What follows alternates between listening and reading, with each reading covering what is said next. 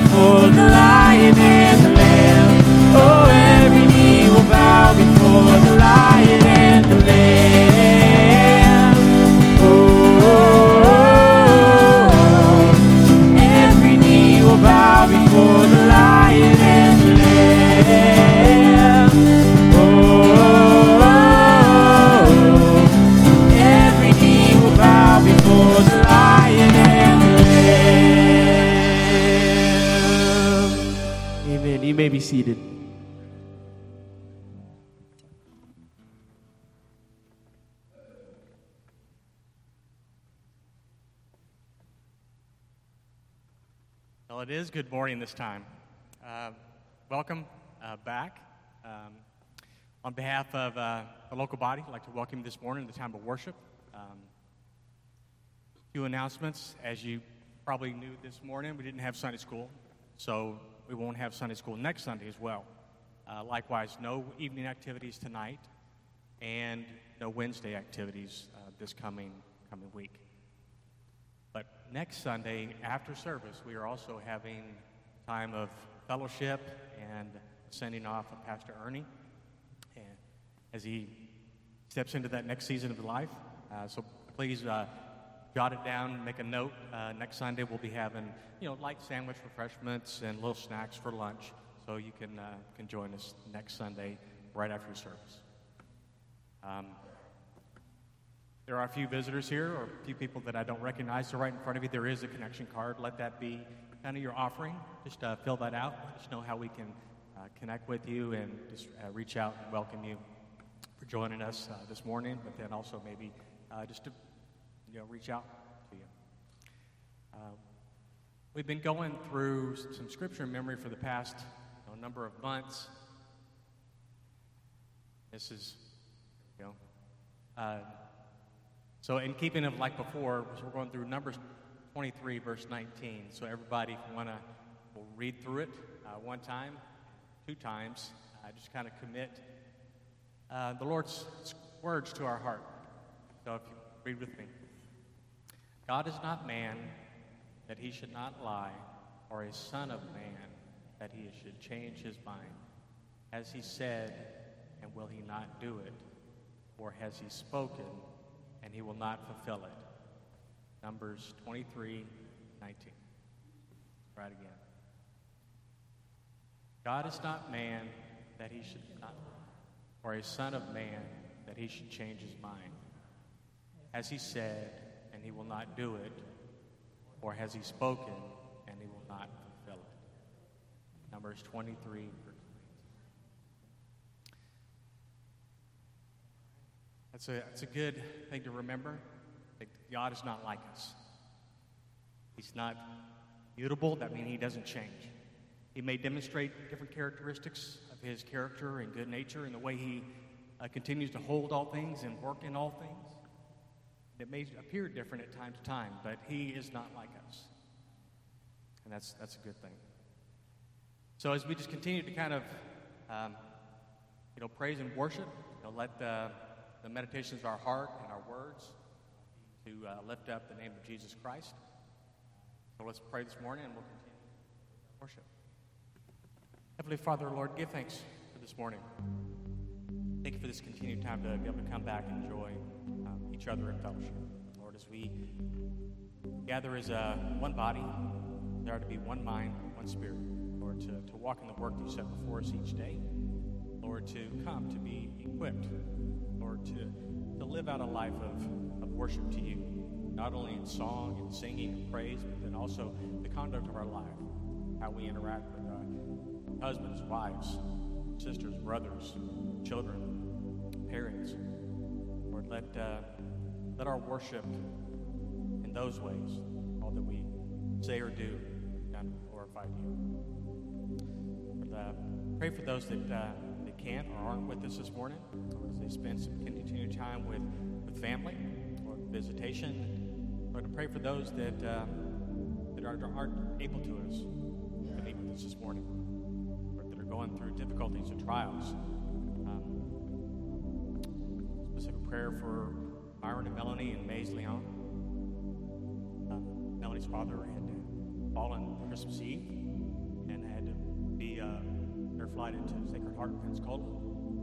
Lord, just continue to grant her peace, Lord Myron, to be able to, to be the, the husband, father, son in that family.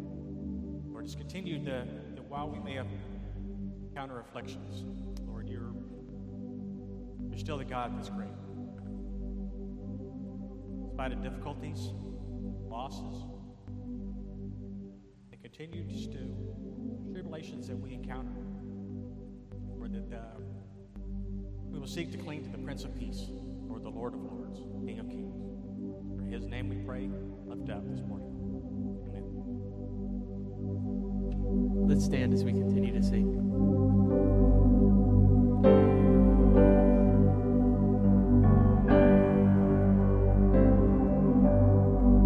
What is our hope in life and death? Christ alone, Christ alone. What is our only confidence? That our souls to Him belong, who holds our days within His hand. What comes apart from His command, and what will keep us to the end? Christ in which we stand. Oh, sing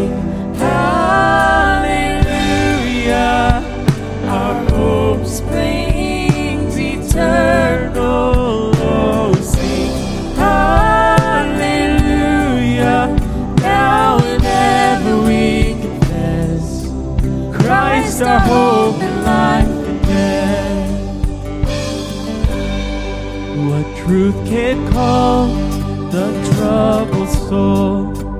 God is good, God is good. Where is His grace and goodness known?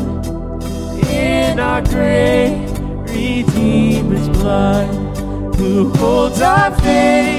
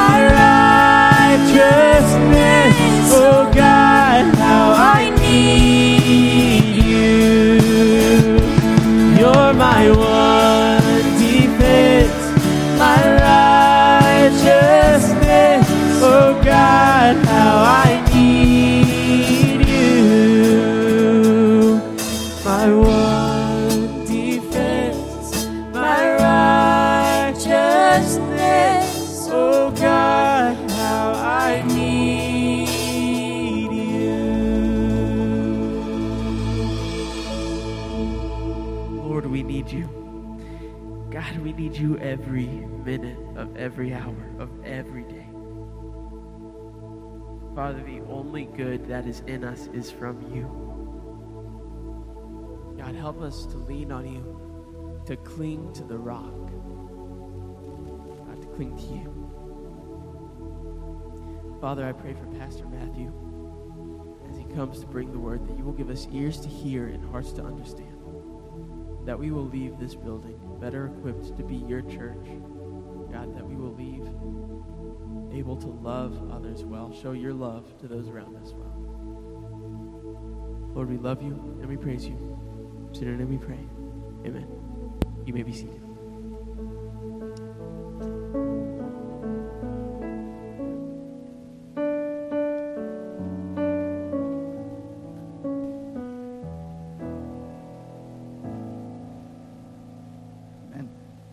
Before our dear brother uh, Matthew comes to bring the message, um, he asked me to read, read the scripture. And uh, before I do that, I just wanted to say that uh, two or three weeks ago uh, in, on Wednesday night, um, I showed a video of um, Chinese uh, discipled Christians who they'd been through um, classes of, of, of discipleship and they were graduating and they had only seen bits and pieces of God's Word. Um, they were given just pieces of it. They were to memorize it, destroy the paper uh, to protect themselves. And uh, in the video, they received their first written copy of God's Word. And, um, and you can imagine they would, they would take the, God's Word and hug it and kiss it. And it was the most precious. It was their Christmas morning. It was the most precious thing that they had ever seen in their life, God's Word.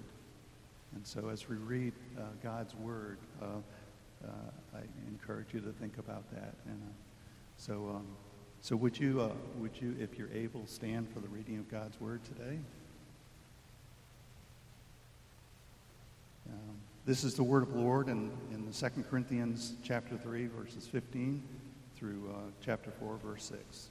Yes, to this day, whenever Moses is read, a veil lies over their hearts. But when one turns to the Lord, the veil is removed. Now the Lord is the Spirit. And where the Spirit of the Lord is, there is freedom. And we all, with unveiled face, beholding the glory of the Lord, are being transformed into the same image from one degree of, God, of glory to another. For this comes from the Lord who is the Spirit. Therefore, having this ministry by the mercy of God, we do not lose heart, but we have renounced disgraceful, underhanded ways. We refuse to practice cunning or to tamper with God's word, but by the open statement of the truth, we would commend ourselves to everyone's conscience in the sight of God. And even if our gospel is veiled, it is veiled to those who are perishing. In their case, the God of this world has blinded the minds of, the unbelievers to keep them from seeing the light of the gospel of the glory of Christ, who is the image of God. For what we proclaim is not ourselves, but Jesus Christ as Lord, with ourselves as your servants for Jesus' sake. For God, who said, Let light shine out of darkness, has shown in our hearts to give the light of the knowledge of the glory of God in the face of Jesus Christ.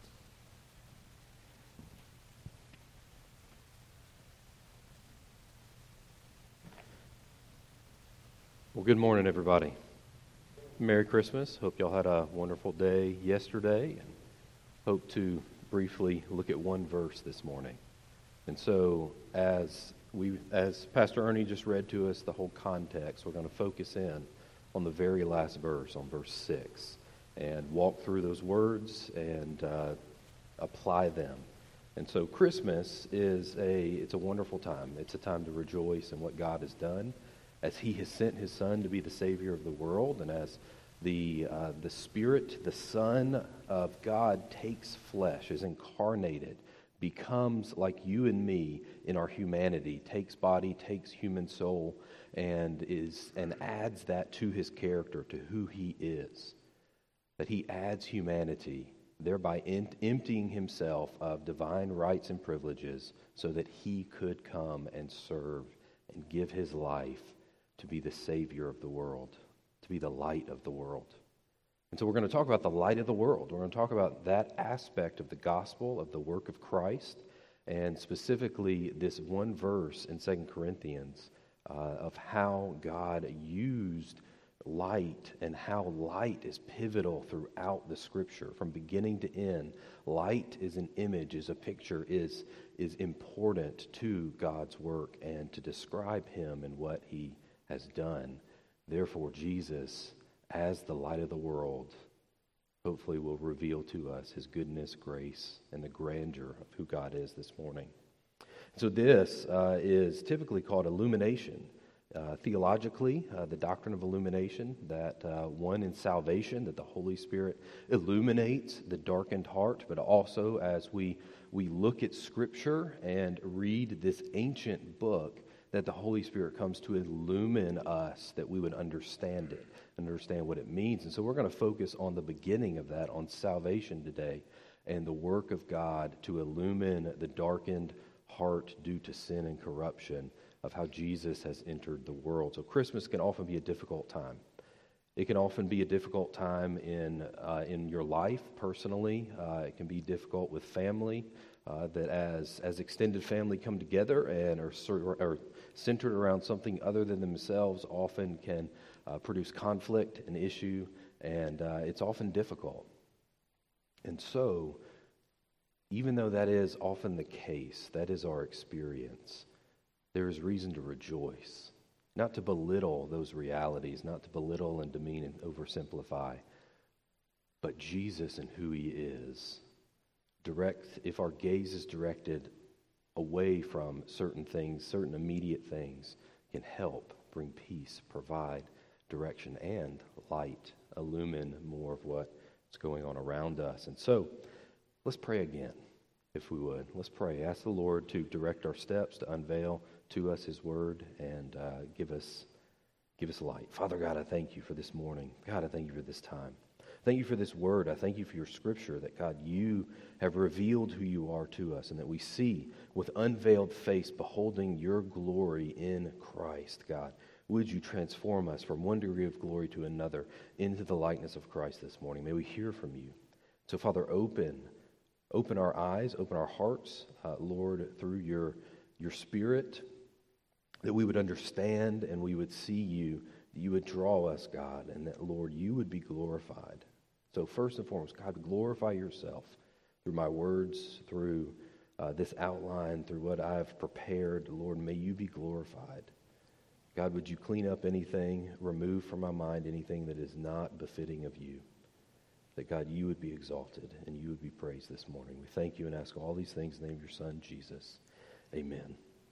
So, as Jesus comes, as we are familiar with the story, with the story of, of Christ coming and being announced, and in Luke 2, we have uh, this very physical reality that, that paints the picture as we see in Paul in uh, Corinth, the letter to the Corinthians, the second letter, a spiritual light described. And so I want to read real quick a very familiar story from Luke 2 about the shepherds who are out in the field at night in pitch black darkness, taking care of their sheep, and all of a sudden the angels show up in dazzling light and pronounce that the Son has come. So if you would, just follow along with me from Luke 2 8.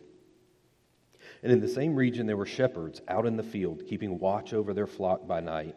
And an angel of the Lord appeared to them, and the glory of the Lord shone around them, and they were filled with great fear. And the angel said to them, Fear not. For behold, I bring you good news of great joy that will be for all people. For unto you is born this day in the city of David a Savior, who is Christ the Lord. And this will be a sign for you. You will find a baby wrapped in swaddling clothes and lying in a manger. And suddenly there was with the angel a multitude, a myriad of myriad of heavenly hosts of angels praising God and saying, Glory to God in the highest, on earth peace among those with whom he is pleased. And so these angels show up, these lonely shepherds sitting in a field, dark. Uh, maybe the moon was out, I don't know, stars, but it was, it was dark, it was night. And then all of a sudden, angels show up and fill the skies, fill the, the, the, the atmosphere with, with their song, golly, with their song Where can I get away from it? Is that it? All right, I'll stand here. So, with their song, fill the, fill the they fill the, the atmosphere and the air around them, pronouncing that Jesus has come, that the Son has come to take flesh. And then they go, hearing this, they go and find it fulfilled, find it actually happened. They discover him exactly as the angels pronounced. And so these, these men get a glimpse through the angel's appearance of the heavenly song in praise of Christ, in praise of God. And so we see a physical picture here that God, that the angels are sent to and illumine physically around these shepherds uh, to reveal and to speak of who Jesus is, that he has come, and it is trustworthy, truthful, and they find it. They find it true as it's revealed. And this pointing to what we see in this one verse in verse 6 that spiritually God reveals light into the darkened heart due to sin. That God, by the Spirit, through His Word, the accomplished work of Christ, he speaks truth. He reveals and illumines, just like these shepherds as they are sitting in a darkened field. And then God sends these angels and they illumine everything around them. And what was dark is now light. What, was, what they were blind to, they now can see. And so the gospel does this. So as Paul, he is, he is writing to the, to the Colossians, Corinthians, this church is plagued by problems. They, they, they've had a lot of issues in figuring out what it means to be a church distinguished from the world around them, dealing with, with issues within and how they relate to others. And so, as he is writing to them and giving them this encouragement of distinguishing, that the gospel sets apart a people, sets apart a community of faith that as God calls his people out of the world to be united by the gospel, by the work of grace, and then to be in the world but not of it, to be distinct from the world and those who are outside of Christ, but united by the work of grace, the redemptive work of Christ. And so we see that in this passage, Paul is talking about, is, is showing how the world around them is in spiritual poverty. The veil is before, specifically the Jewish people, as the law of Moses, the, the scripture is read to them, and they don't see. Because it is only by Christ, by turning away from sin and self and turning to Christ, that that veil is removed, that they can see clearly they can see clearly who God is. They can see clearly what the purpose from Genesis all the way forward is of Christ, Him crucified and resurrected, the Lord of all things. That every knee, Philippians 2 says, every knee will bow, giving glory to God the Father before Christ. Every knee in, in heaven, on earth, and under earth will bow to Christ. That He is the Lord of all. And so this verse speaks of this divine work, this divine light. So let's read it again from. Uh, 2 Corinthians 4 6. For God, who said, Let light shine out of darkness, has shown in our hearts to give the light of the knowledge of the glory of God in the face of Jesus Christ. So again, Paul first connects here physical light in creation. He points back to Genesis and how God created light in the beginning. Why? Why would he do that? What, what connection is he trying to make? I think perhaps there are two things he's communicating nature and resource. He's trying to communicate the nature of God. God did this. God spoke on his own volition and made all things. He spoke and said, Let there be light, and it was. So it is God's nature as the creator to create. He has made, and he has done it out of his own resource. He is not limited. He is completely capable. He, he made everything in all its complexity that for thousands of years we are still trying to figure out. We're still trying to make sense of it. We're still trying to send a giant mirror into space to get on the other side of the moon, which just happened yesterday, which is going to be amazing. But, anyways, side note, we're still trying to figure these things out, and God made all things in an instant, in a matter of days. God is not limited. God is not finite.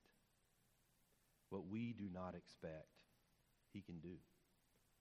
What we do not understand, he comprehends and he knows. God's nature, he gave life. He created.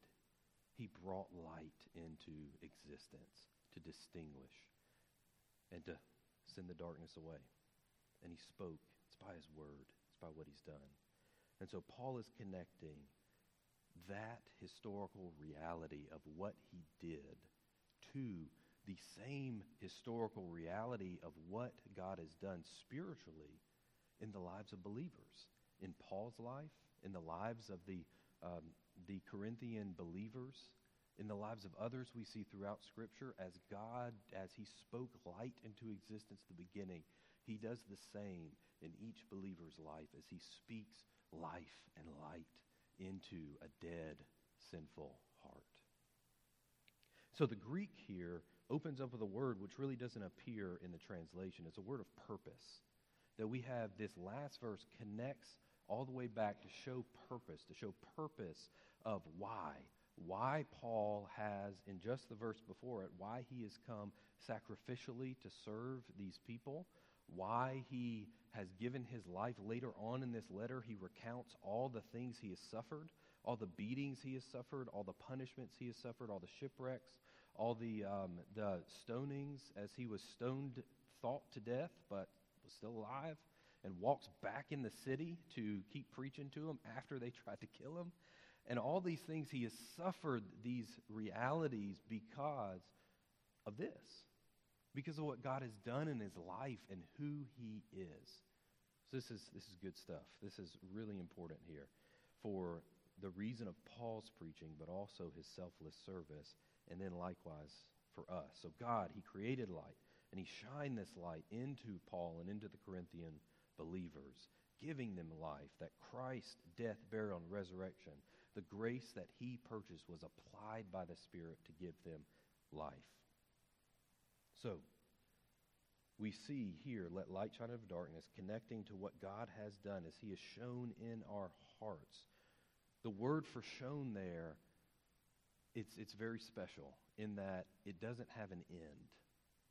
It is not a specific point in time. The word is not, it's really one of the only verbs in this whole verse. And it doesn't have a conclusion. Meaning that what, what he's saying is that God produces. He has shined the light in Paul's heart, in the hearts of a believer, and he doesn't take it away. It doesn't lessen. Just before this, he's talking about Moses. And as Moses, if you recall from Exodus, as Moses, he went up on the mountain to hear from God. Or later, he would go into the tabernacle and speak to God face to face. And he would come out and he would be glowing whatever this I don't, I don't understand how that would have happened but it must have been incredible. It terrified the people. It terrified them. All the people who saw what they saw saw mount sinai smoking and shaking and god speaking to the people terrifying them. And then moses this one little guy as his face is shining what it must have been for what they've seen that they were so terrified they told him cover your face. And so he veiled his face and covered, covered him so that the glory would not be seen, would not be seen around. And so this, this light, as that happened, it would go down, and his, his face, the shine, would, would dissipate. He would go back into God's presence. There was the effect of being around God that as he is in the world, it would slowly lessen until he returns to God's presence. Christ has done something different the new covenant, what Jesus has done, the light that he shines does not end. It does not lessen. It does not become less. God does not take it away. But that just as he said, light shine out of darkness, he has shown in our hearts. He has produced within our soul. Heart there is very peculiar. That the way the scriptures use heart is, doesn't show up anywhere else in the Greek world the way that heart was used in, in the world outside of biblical literature, it meant reputation. It just meant like what, what someone thinks of you. But in the scriptures, heart is far different because, um, actually, I'm confusing glory. Sorry, I'm confusing the word glory. I'm not there yet. Heart, referring to uh, referring to the mind and the, the nature. It's your volition. Heart being more than what, it's not what's pumping inside your chest, but the, the volitional center of who you are. Leads to thoughts, leads to desires, but it is volitionally who you are, who your soul is. And so he says, He has shown in our hearts and our soul that He has given light. This light, this illumination that has brought about a change, a change in there in Paul's soul and who he is, that this shining, this light that is eternal, applied by the Holy Spirit, has brought about light that is produced and come to knowledge knowledge of the glory of God in the face of Christ Jesus. And so, this work of God that, that the Holy Spirit brings about, that He changes the darkened soul due to sin and brings about by His grace illumination. This light brings knowledge, it produces and is attached to it.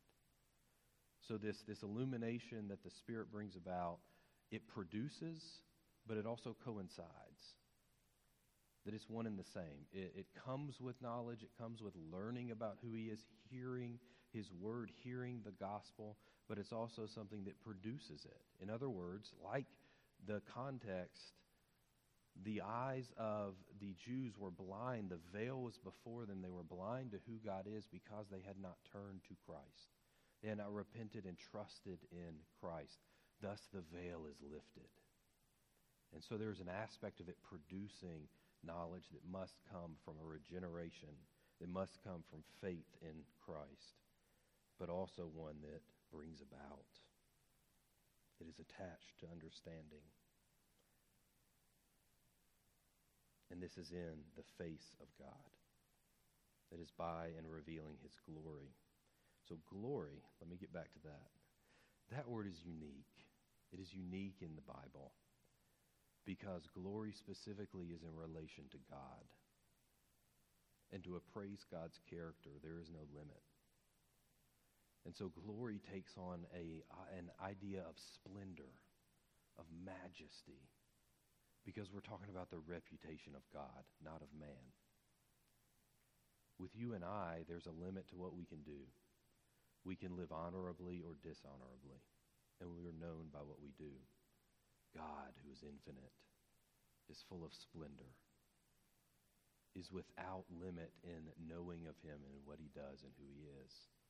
Therefore, the glory of God is his majesty, his splendor, his greatness, his authority, his power, just as he spoke light into existence. We see and know the glory of God in what he does to bring about new life in the believer. God has revealed and spoken to us and shown us through the man Jesus Christ, who he is. We see in the face of him, in the ministry of Christ, in the life of Christ, who God is. Hebrews 1 tells us this. Colossians 1 tells us this that Jesus reveals to us who God is visibly, clearly, so that we can know him so that we can have a vibrant, personal relationship with the Lord, that God brings this about. So, what does this mean? I'll give you three things to take away, three points to walk away with of what this one verse reveals and what it does for us.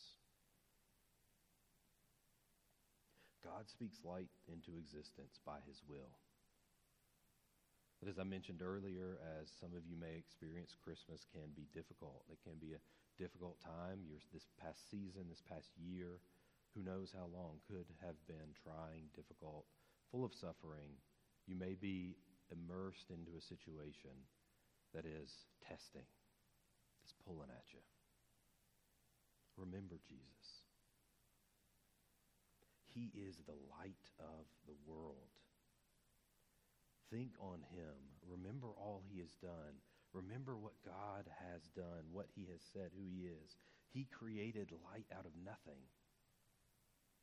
He made all things from nothing by his own power without a bead of sweat on, on his forehead, that he created all things. God didn't have a forehead, by the way, but anyways, you get the image. What glory of what he has done as he came and he sent angels to speak and reveal that Jesus would come, as he brought about and incarnated himself. The Son took flesh and was born, was incarnated in Mary and born. Um, we see that as Jesus, as he taught, he healed, he gave his life, he died sacrificially without a word of conflict and that he came three days later and resurrected in victory over sin, over death, destroying the serpent, destroying the devil and his work of death. Jesus, God has done this. And as he has appeared to Paul, as Saul, ravaging the church, trying to kill every Christian follower of the way he could, as Jesus shows up in light and reveals, calls Paul, Paul, Saul, Saul, why do you persecute me?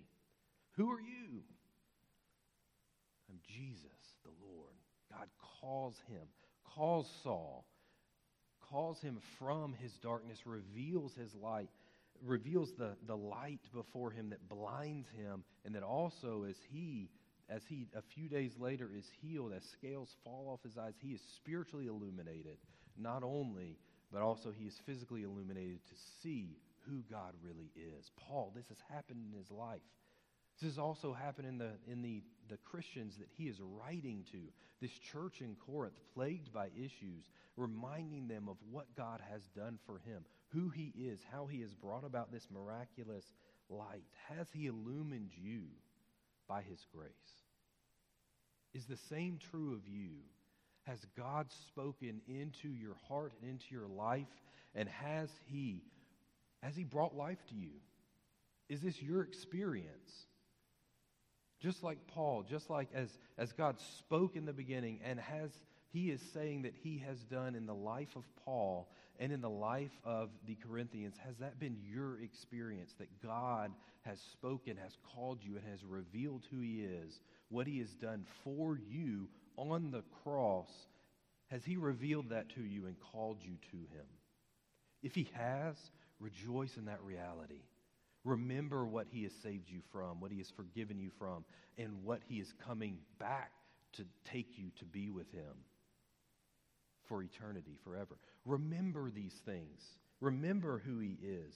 That this, this illumination that He has brought about, this the light that He has shown in, the heart, in your heart, is one that does not end. That if He has saved you, He has saved you. It is dependent upon Him, not you. It is not dependent upon you and your behavior to continue and to make right and to pay back. It is by His grace, by the mercy of God, by His choice, by His work of grace, by His sacrifice that we are saved. It is not us adding to the work of Christ, it is completely Him. Has He illumined your heart? Has the light of God actively come to bring you grace? Have you trusted in Him? Have you turned to Him? There's nothing we can do, it is God's work. Yet this doesn't need to sound hopeless because God is not human. God is the one who brings about salvation. He is the one who reveals. He is the one who brings about life. Turn to Him. If you do not know Him, turn to Him. Listen to what he says. Ask him. He is not far. He is not limited. Remember, he is the Lord. Turn to him, ask him, think on him, pray, ask the Lord to reveal, to open your eyes that, that you would see him as Lord. Seek the Lord. Let's look at a few verses before, verse uh, 14, 15, excuse me, I can't talk, 15 and 16 in chapter 4 of 2 Corinthians. This should be on the screen, maybe not. I'll just read it to you.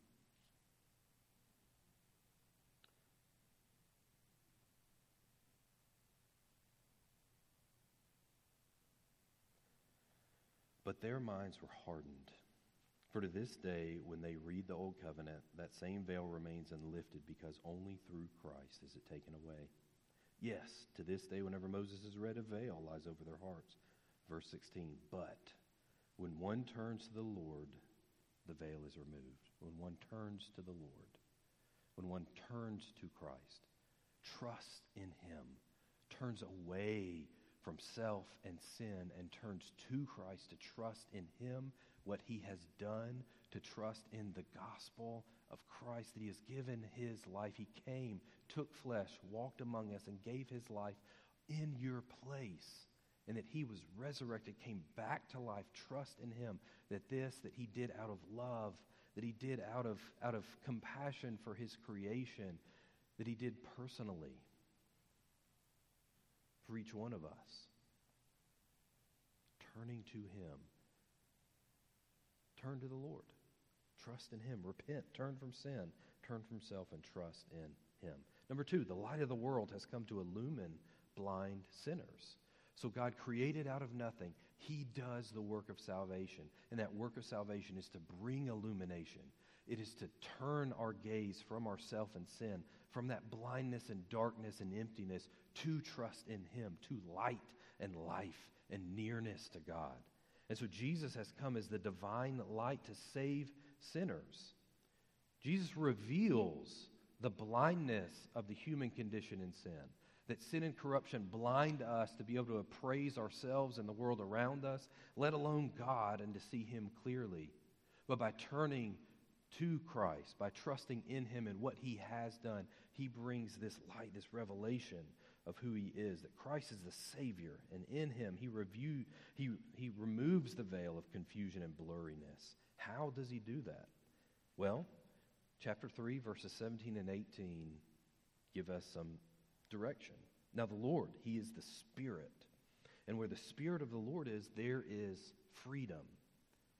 That where the Spirit of the Lord, as He works and applies the work of Christ in the life of the repentant sinner, He produces freedom.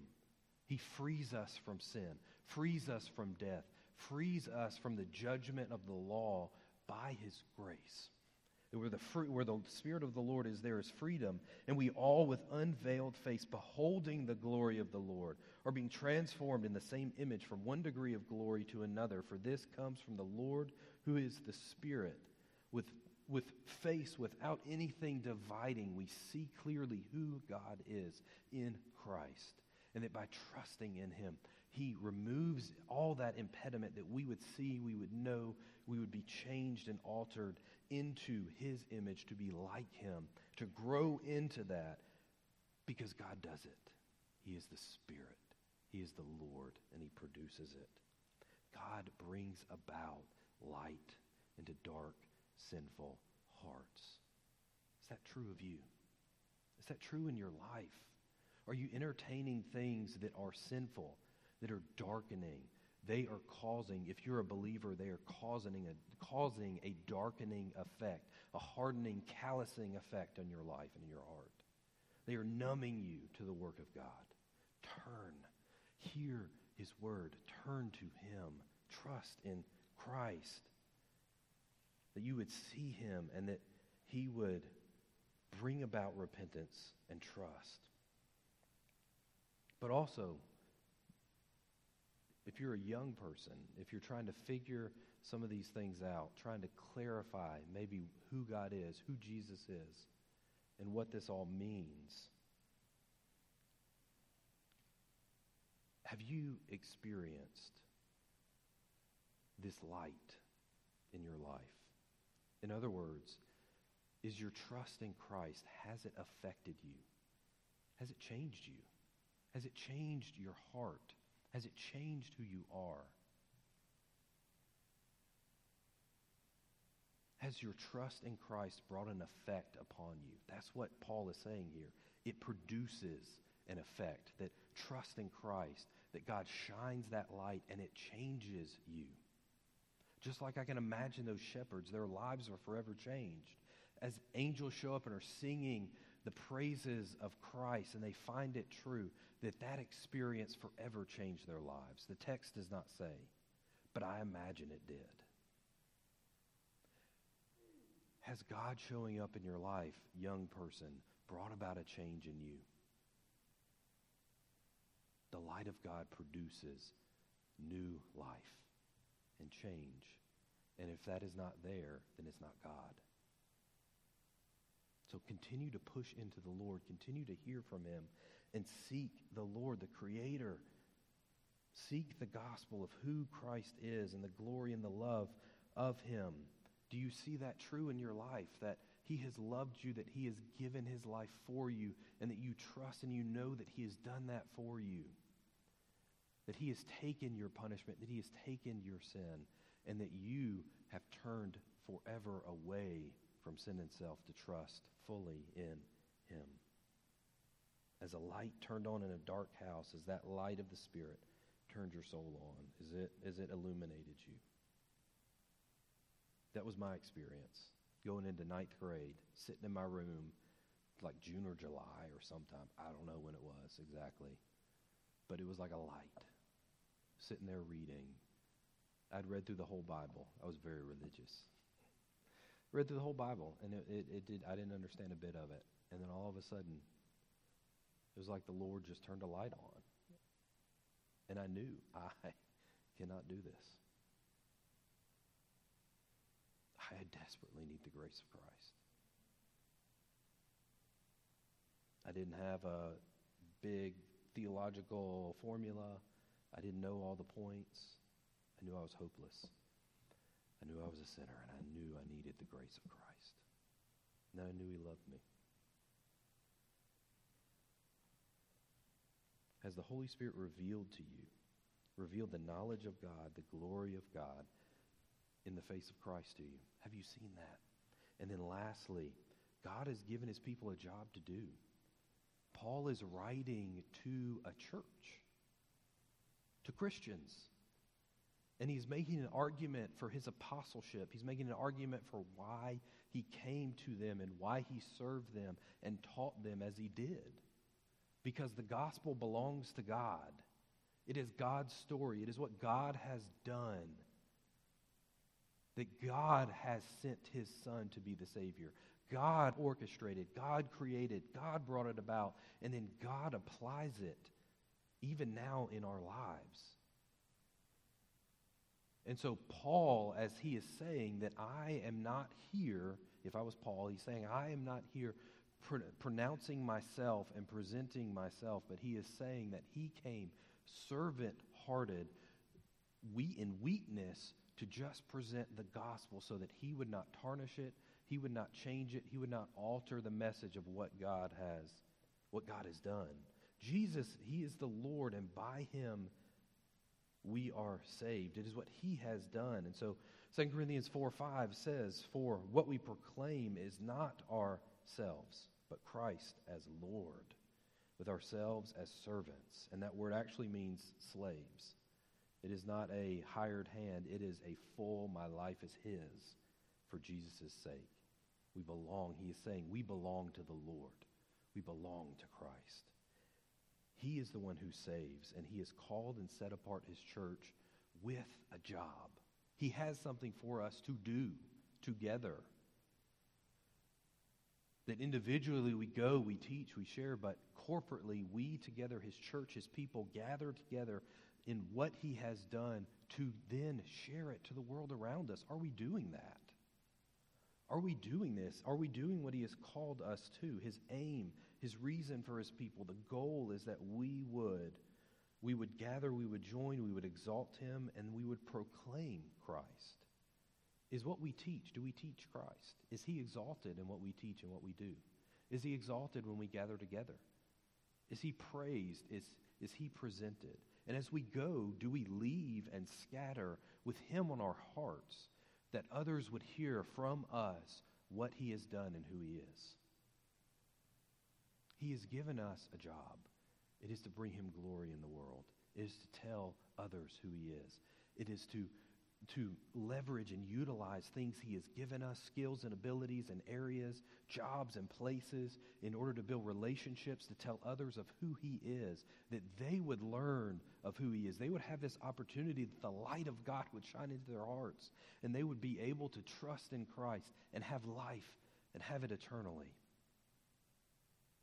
Jesus, the light of the world, has come to save people from darkness, to bring about life that we can experience personally, and that He then empowers us by the Spirit to go and share to others. Are we doing that? Is that what we're doing? Is it evidence in the way we serve others? Do others see this? That they see Jesus at work in us? And if not, why not? Is it a lack of time with Him? Is it other priorities? And it's tough. It's tough. I understand. I'm not pronouncing judgment on any of you. I want to encourage you to see who Jesus is, to see the abundance of his grace and love, that your faith would be renewed, that you would be encouraged by his ability, his authority, who he is, and you'd be reminded of his call, the call he has placed on each of our lives. And each of our lives together as we gather as a church, as a local church that He has given us this gospel. He has given us this message. He has given us grace so that it would not terminate on ourselves, but that we would have a heart of love for others to share to others of who He is and of His goodness. So let's pray, and then we'll have a time of response. I just want to encourage you. You want to come forward, I'll talk to you. We'll pray together, whatever you would like. You're welcome to come pray here or where you're at. Just want to encourage you to respond to the Lord use a few moments here to respond to what God has said, to read over the scripture again. There's not a right or wrong way. Follow the Lord, listen to him. Let's pray. Father God, I thank you. God, I thank you for your word. God, I thank you for your grace that you, Lord Jesus, have. You've come. That we were able to celebrate yesterday, your coming. We are able to celebrate your goodness and your grace. And Lord, we're able to celebrate your life and God, as we look forward in a few months to celebrate your resurrection, God, I ask that, God, that would be true in all of our lives, that you will have brought about life in us. That each one here would look to you and trust in your Son. And this light we're reading about in Paul's life as he is saying this has happened in the lives of the Corinthian believers, God, this would be our experience also. that God, by faith, we would trust in your Son and that your Spirit would apply that grace. So, Father, would you lead us this morning? Would you lead everyone here to turn, Lord, to you, to trust in you, to find you near, to find you gentle, to find you kind, to find you gracious, Lord. We thank you and ask all these things. name your son, Jesus. Amen.